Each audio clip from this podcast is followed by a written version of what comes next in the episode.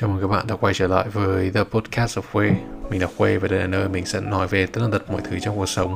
Để chia sẻ sự tích cực và giúp tất cả chúng ta phát triển và trở nên tốt đẹp hơn. Trong tập ngày hôm nay, mình muốn nói về một chủ đề mà mình thực sự muốn nói từ rất lâu rồi. Nhưng hôm nay mình mới cảm giác là mình suy nghĩ thông suốt và chuẩn bị đủ kỹ lưỡng để mình có thể nói ra với tất cả mọi người và chia sẻ với tất cả mọi người. Đó là chủ đề bắt đầu lại bắt đầu lại có thể là bắt đầu lại cuộc sống bắt đầu lại sự nghiệp bắt đầu lại việc học hay bắt đầu lại bất kể thứ gì bạn có trong cuộc sống mình phải nói là mình có được cái cảm hứng này sau khi xem và nghe và tìm hiểu rất nhiều từ Gary V.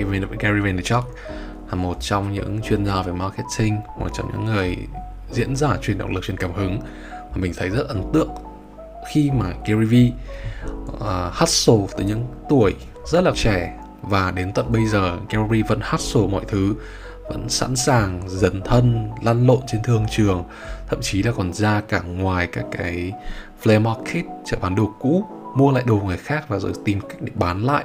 Những món đồ này với giá cao hơn khi mà ông ấy biết rằng là cái giá trị của những món đồ này nằm ở đâu.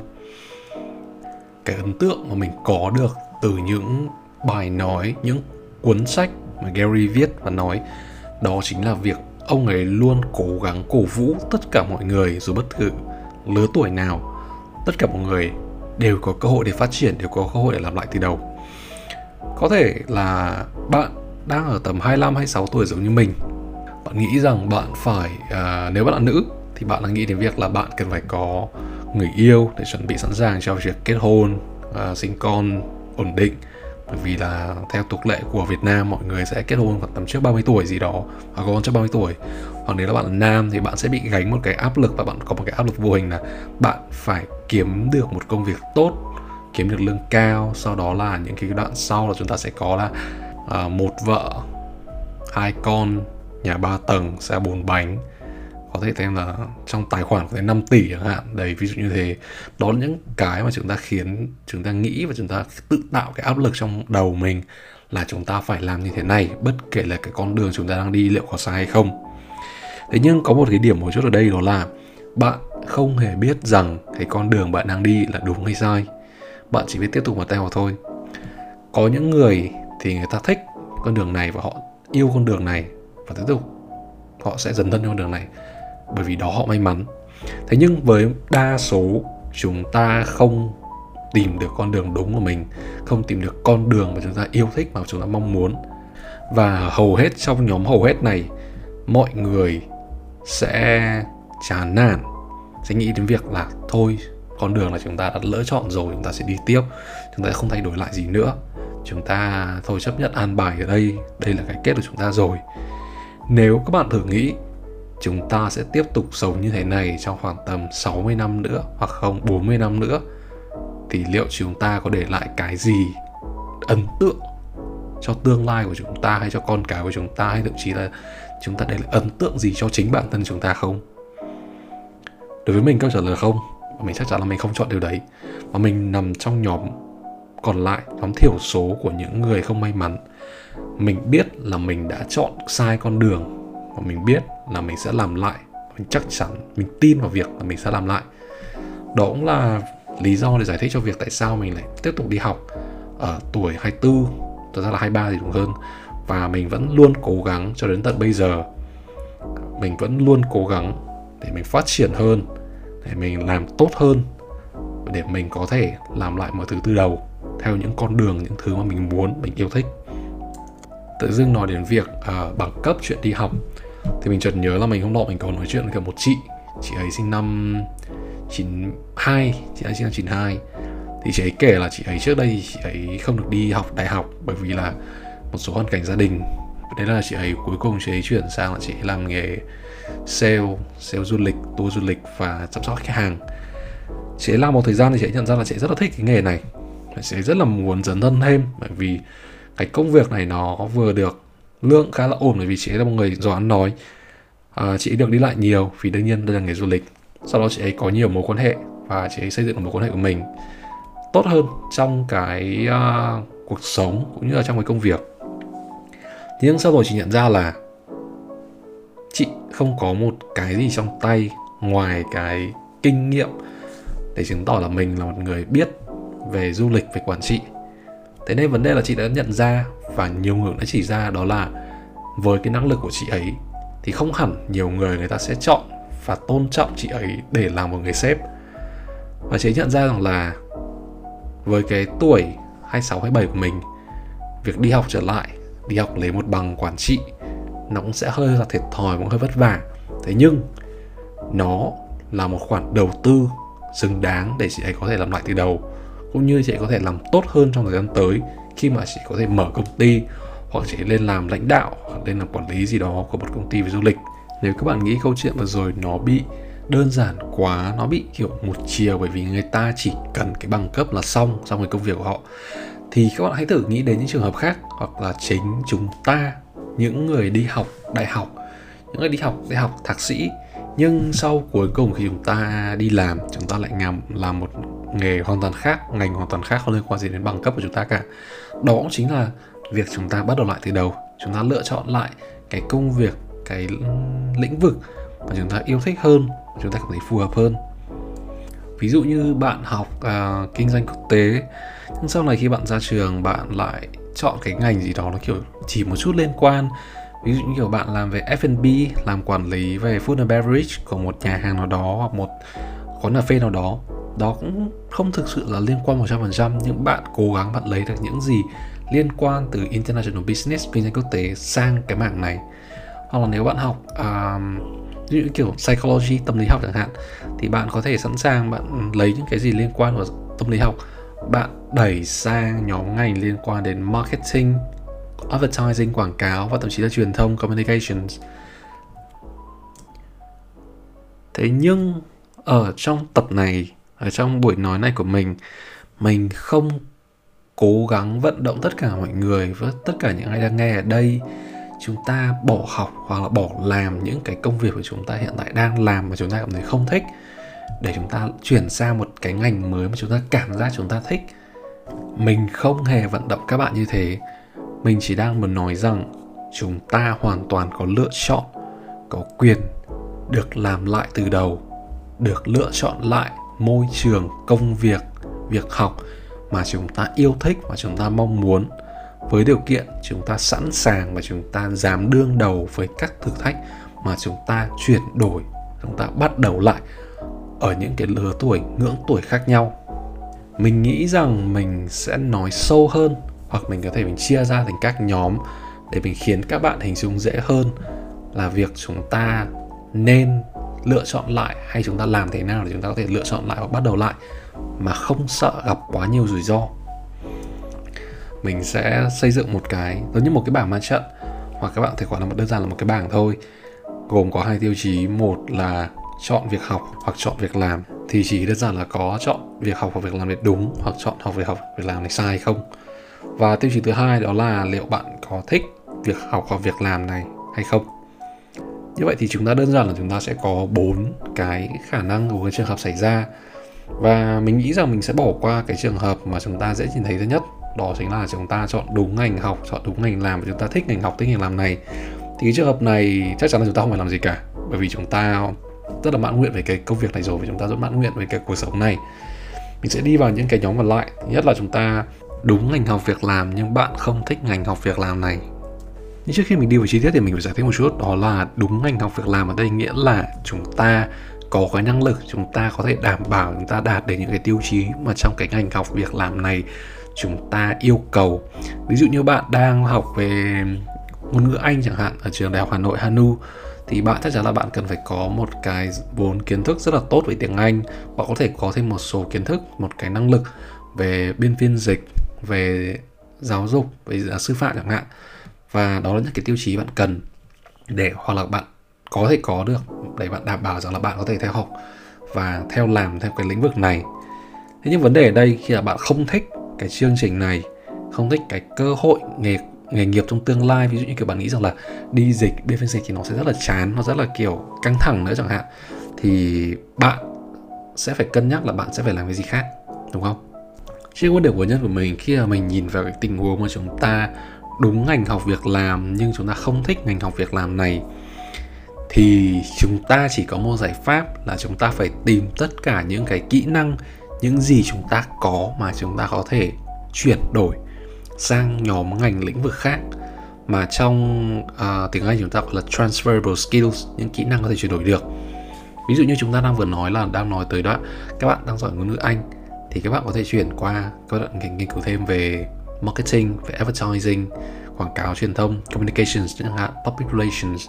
Hoặc các bạn có thể nghiên cứu về business English à, hoặc là về à, operations vận hành của các công ty. Thế nhưng bạn phải luôn nhớ một điểm quan trọng ở đây đó là chúng ta làm thế nào chúng ta chuyển đổi những cái kỹ năng chúng ta đang có sang cái lĩnh vực cái industry mới này. Cái chỗ là bạn giỏi tiếng Anh đi thì bạn liệu bạn có thể thực hiện được những cái bài copywriting những bài liên quan đến content marketing hoặc là liên quan đến ví dụ như là xây dựng chiến lược hoặc là xây dựng cái nội dung thông điệp của các buổi quảng cáo hoặc là cái uh, poster promo hoặc những cái chiến dịch quảng cáo của những uh, agency này hay không. Liệu bạn có thể chuyển đổi được gì khi mà bạn học một loạt những thứ về tiếng Anh về ngôn ngữ xong suốt khoảng tầm 4 năm đại học, cộng thêm với cả một khoảng thời gian bạn làm, bạn học và tìm hiểu thêm về sư phạm nữa, thì bạn có cách nào để bạn chuyển đổi được sang? Bạn sẽ phải là người tự cân nhắc và tự tìm hiểu rằng bạn sẽ làm được gì trong cái khoảng này. Vì đơn giản một điều là không ai làm hộ bạn được. Thế nhưng cũng đừng nản chí vì chúng ta luôn có những người bạn, chúng ta luôn có những trung tâm, những học viện. Ví dụ như mình có biết đến một học viện ở hà nội. Tên học viện là học viện Impactus chuyên dạy và nâng cao cái năng lực, kỹ năng của các bạn tân sinh viên hoặc là những người mới ra trường mà cần củng cố thêm. Thứ nhất là về tiếng Anh trong đi làm, trong giao tiếp, trong công việc.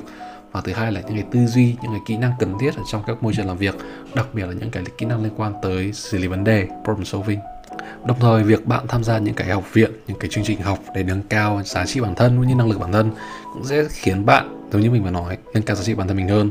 Và bạn có thể mở rộng network của mình, tìm kiếm được những mối quan hệ mới, những, biết đâu là bạn sẽ tìm được những partner mới trong công việc, những người tuyển dụng mới trong công việc và thậm chí là những người thầy, những mentor, người thầy người cô mentor mà bạn có thể sẵn sàng cống hiến cũng như là hỗ trợ và theo chân họ để học tập, học hỏi từ họ. Cũng như là bạn có thể cố gắng thiết lập một cái mối quan hệ mà sau này đôi bên cùng có lợi một cách lâu dài và bền vững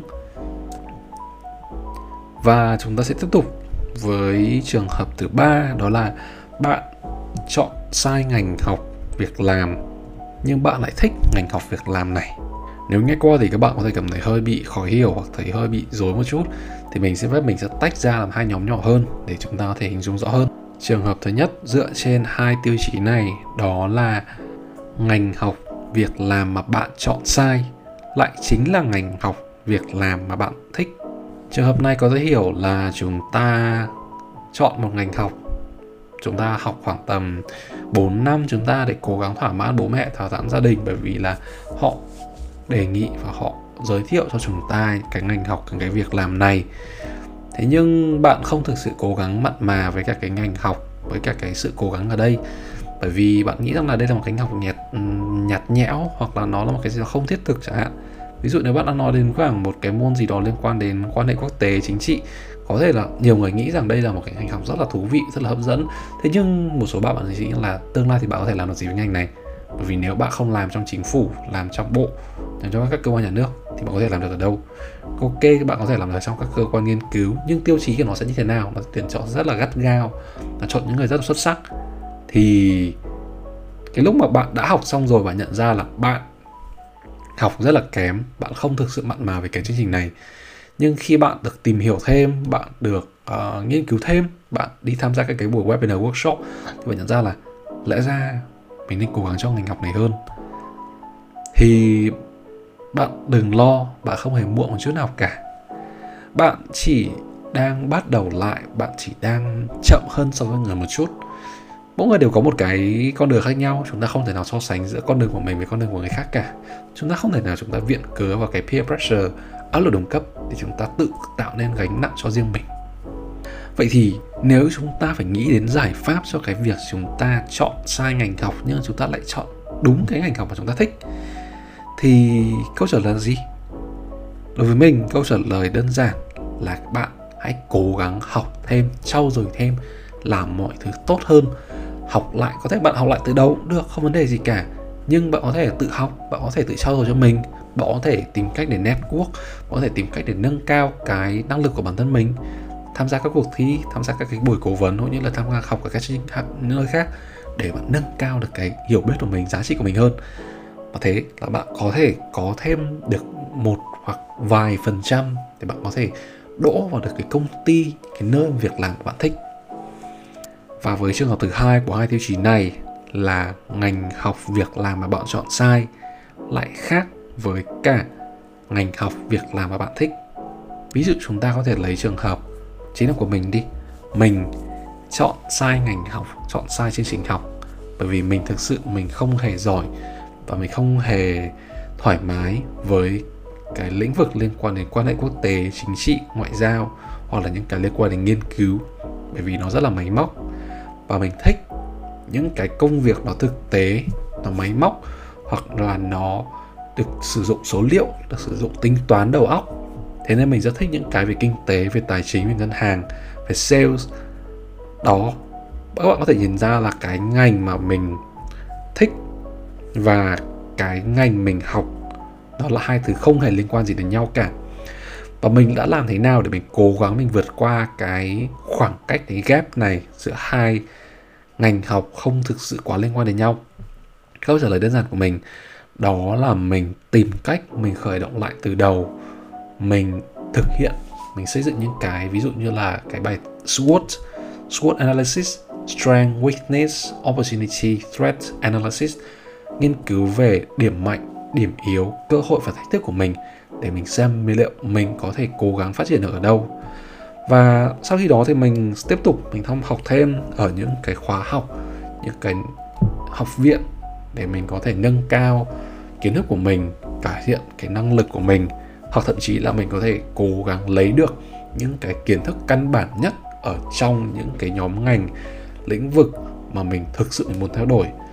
Với mình à, với nhóm ngành là tài chính ngân hàng, kinh tế, tài đầu tư thì đơn giản là mình cần phải tìm hiểu về tài chính doanh nghiệp, corporate finance hoặc là investment management, quản trị, đầu tư.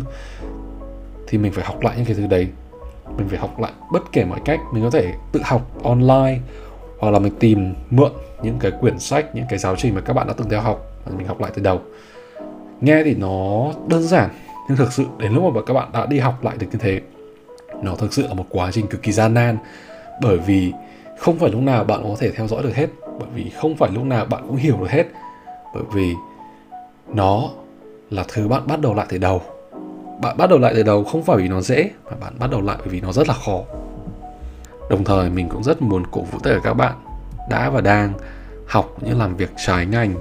Hay cố gắng lên, bởi vì nếu các bạn đã sẵn sàng làm việc trái ngành, thì đương nhiên cái ngành của các bạn đang làm là có thể là cái ngành mà các bạn đang yêu thích và thực sự đang muốn dấn thân vì thế đừng bỏ cuộc. Và mình nghĩ rằng mình sẽ đi tới cái trường hợp cuối cùng, đó là các bạn chọn sai ngành học việc làm và đồng thời đây cũng là ngành học việc làm mà bạn không thích. Các bạn nghe thấy có thể là đây là một cái trường hợp rất là u ám, một trường hợp rất là tiêu cực vì chúng ta thực sự không còn lối thoát nào ra cả. Đây là ngành học chúng ta vừa học sai, cũng là ngành học chúng ta không thích. Nghe qua thì có vẻ là một cái chấm hết cho các bạn chúng ta lỡ 4 năm tuổi trẻ, chúng ta đi học ở một cái chương trình nào đó. Sau chúng ta ra làm, cũng là một cái môi trường chúng ta không thích chút nào cả, khoảng tầm 3 năm chẳng hạn. Và các bạn nhận ra là các bạn không hề thích cái này, các bạn không không hề giỏi cái này. Các bạn muốn làm lại từ đầu, nhưng không biết bắt đầu từ đâu. Và nhiều lúc các bạn có thể suy nghĩ nhiều đến mức nó khiến các bạn mất ăn, mất ngủ. Nó khiến các bạn phải thực sự suy nghĩ rằng liệu đây có phải là cái thứ mình mong muốn trong cuộc sống hay không? Có những trường hợp nó tiêu cực, nó đến mức cực đoan đấy chẳng hạn. Thì các bạn có thể rơi vào những tình huống là các bạn trầm cảm. Các bạn bị thay đổi đến 180 độ những cái tính cách của mình. Có thể các bạn trước đây là một người rất hiếu động, rất là một người rất cởi mở, hướng ngoại. Thế nhưng sau một thời gian bạn nhận ra bạn có những cái sai lầm của mình và bạn không cảm thấy là bạn có giá trị gì bạn tự nhận như thế, thì bạn cảm thấy bạn không còn gì muốn thể hiện với mọi người. Bạn tự dưng bạn thu mình lại, bạn sống hướng nội hơn, bạn lo cho bản thân mình trước. Và bạn cảm thấy rằng mình không có lý do gì cố gắng nữa.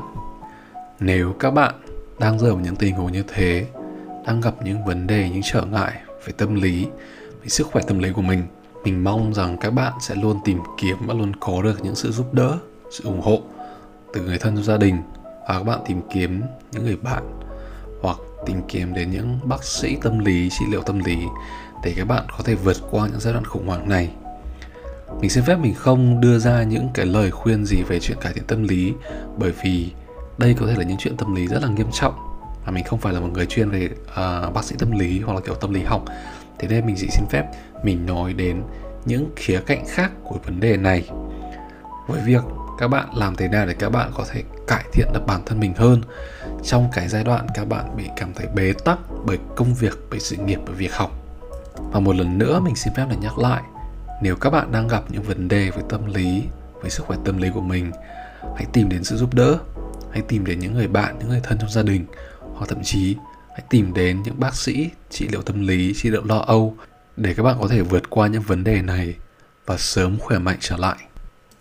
Chúc các bạn sớm vượt qua những vấn đề này. Và quay trở lại với những giải pháp để chúng ta vượt qua những giai đoạn chúng ta bị cảm thấy bế tắc rồi cảm thấy tù túng trong sự nghiệp, trong công việc. Thì cá nhân mình thấy cái vấn đề này nó có thể là những cái vấn đề chúng ta đã phát triển và chúng ta đã có từ lâu. Vì thế, để chúng ta vượt qua thời khoảng chúng ta bị bế tắc, chúng ta không biết phải làm gì tiếp mình nghĩ rằng các bạn có thể tìm kiếm đến một trong những người mà mình đang kể tên sau đây. Thứ nhất là các bạn có thể tìm kiếm đến những personal coach những uh, gọi là huấn luyện viên cá nhân. Thường thì những huấn luyện viên cá nhân này mọi người sẽ hơi bị hiểu nhầm một chút. Đó là những huấn luyện viên thể dục thể thao. Không không phải là những huấn luyện viên thể dục thể thao.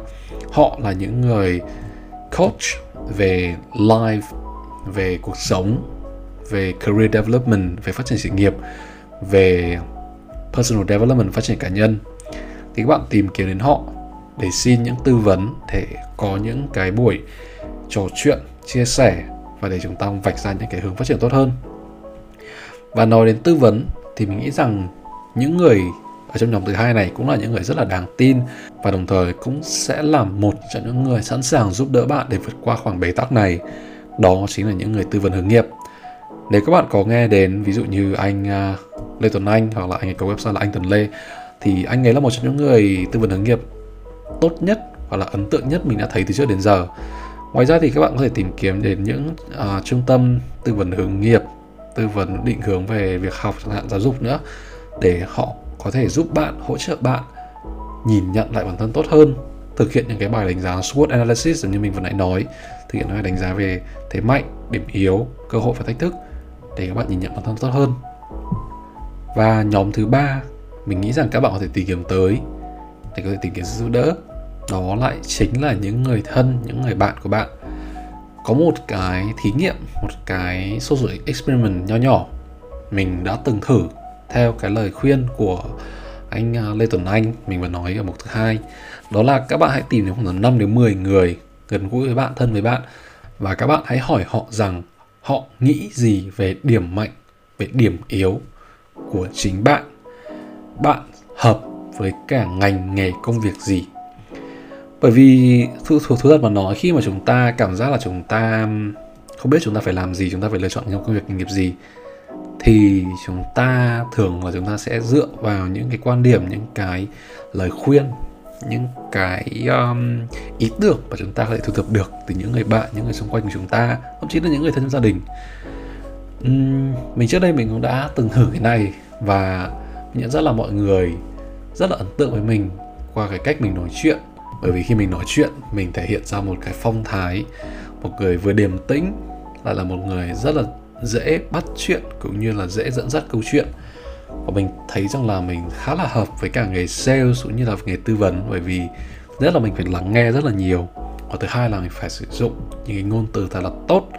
Mình luôn phải cố gắng cải thiện cách nói của mình để mọi người cảm thấy hấp dẫn hơn trong việc mọi người nghe mình. Và đương nhiên mình xin phép thú nhận rằng là mình vẫn chưa thuần thục cái kỹ năng liên quan đến nói chuyện cũng như là dẫn dắt câu chuyện, nhưng mình tin chắc chắn một điều rằng mình đã và đang trên đúng hướng để mình phát triển bản thân mình như phát triển những cái kỹ năng của mình để phục vụ cho việc sales, bán hàng và tư vấn trong tương lai. Vậy thì các bạn, hiện tại các bạn đang gặp những vấn đề gì về sự nghiệp, về việc học? Các bạn có đang gặp vấn đề gì trong việc tìm cách để vượt qua những khó khăn, vượt qua những vùng an toàn của bản thân mình? Nếu các bạn thực sự đang gặp những vấn đề như thế, mình tin rằng các bạn hãy tìm đến sự giúp đỡ, hoặc ít nhất hãy tự hỏi bản thân mình các bạn đang thực sự muốn cố gắng với điều gì? Các bạn mong muốn gì ở tương lai? Các bạn mong muốn gì ở những chặng đường phía trước để các bạn tiếp tục cố gắng và các bạn tiếp tục mong đợi? Còn nếu các bạn đang thực sự gặp những điều khó khăn và thực sự muốn chia sẻ đừng ngần ngại. The Podcast Dầu Khuê luôn mở và đón chào các bạn. Vậy thôi tập của mình hôm nay chỉ đến thế. Còn các bạn thì sao? Sau khi nghe xong? Bạn có điều gì muốn bổ sung, góp ý? Hay thậm chí là phản bác? Để gần ngại, hãy gửi thông tin về cho mình hoặc qua the email the podcast of way com hoặc trực tiếp qua Facebook fanpage the podcast of quê để trao đổi thêm. Và biết đâu, chúng ta sẽ có thể cùng thu âm với nhau trong một tập sắp tới của the podcast of quê. mọi ý kiến của các bạn đều được lắng nghe. Còn bây giờ, xin chào và hẹn gặp lại trong các tập tiếp theo.